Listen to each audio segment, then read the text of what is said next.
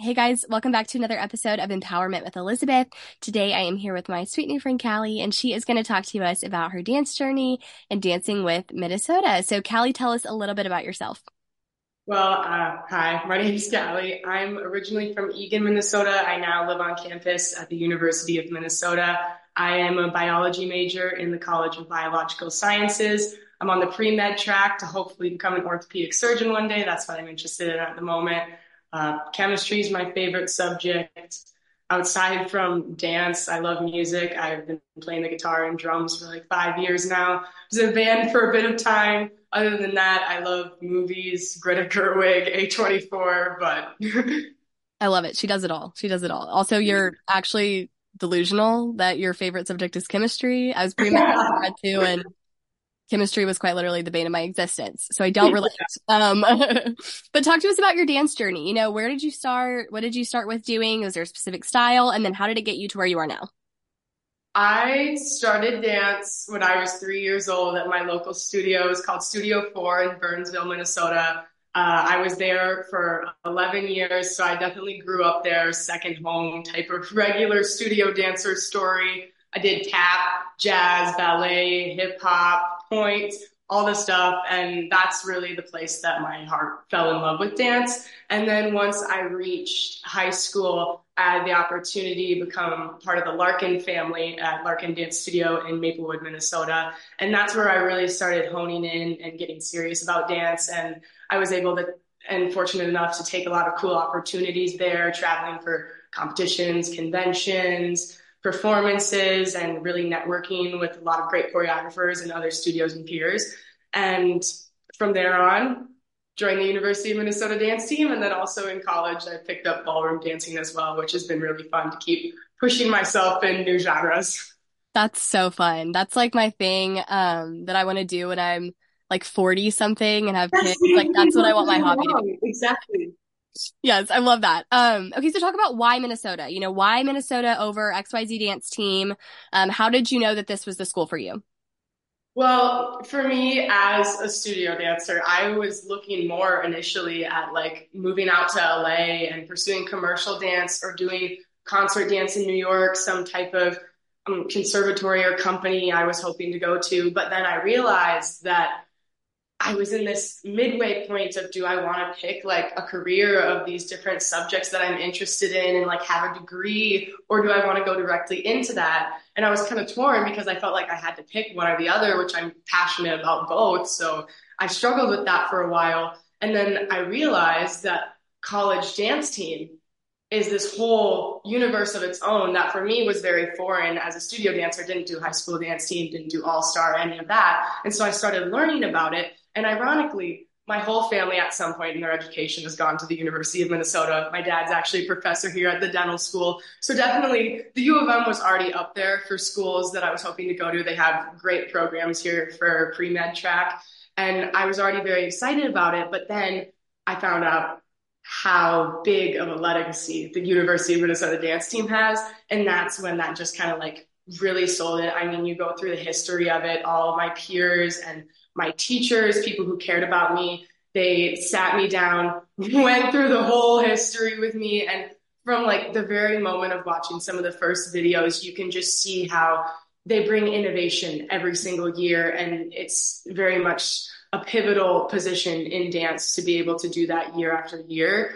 And so I wanted to be a part of something that like I knew I could be a part of the program and leave dance as a whole better than I came into it. And I think that's something that you can do on the University of Minnesota dance team. So just the unbeatable legacy, I mean, and the way that they always strive to like keep growing is something that I could see and that I wanted to be a part of. Yeah, I love that. And you know, you guys do recruitment based auditions. So talk about, you know, how you prepped for that. How did you get noticed? Go through kind of like the process of um, auditioning, even though it's not a technical audition. Yes.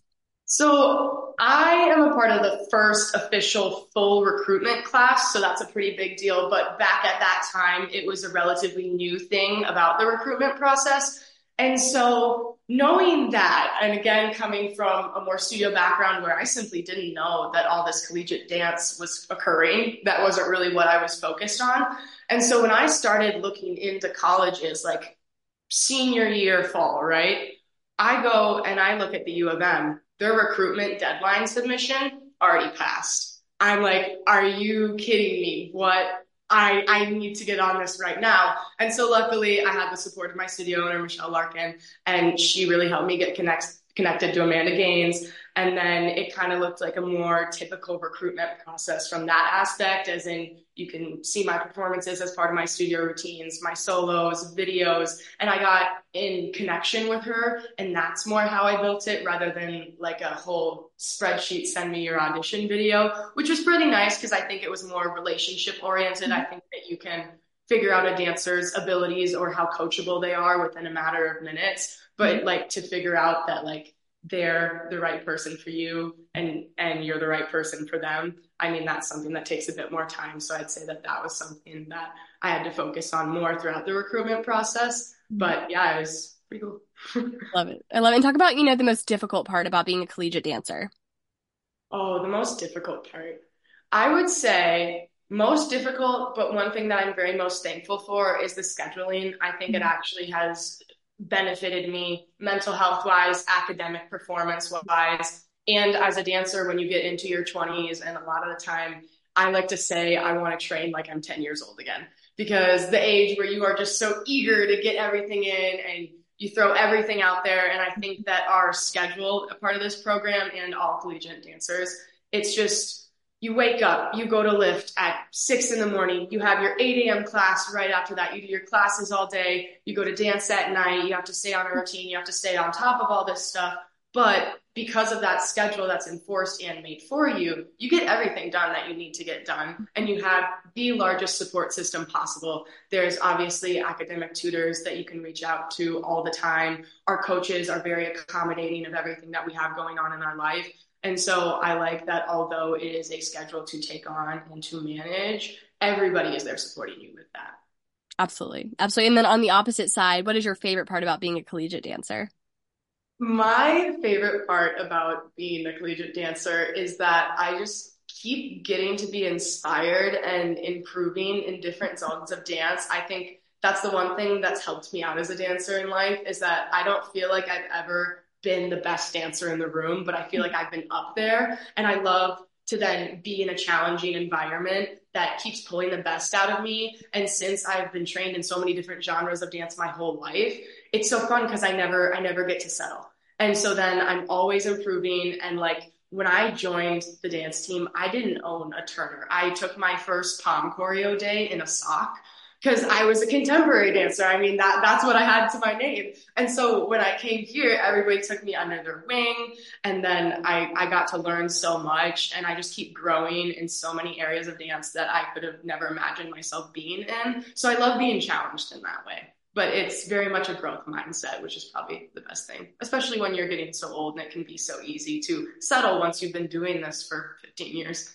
Mm-hmm. I love that. I grew up in studio too and had no idea about UDA and that whole world. I'm from Texas and it's not big in Texas at all. So um, that's so funny that you brought up the sock. Yeah. I, I, really felt seen with that one. Cause it's just like they work. Like oh, exactly, but that's why I love like yeah.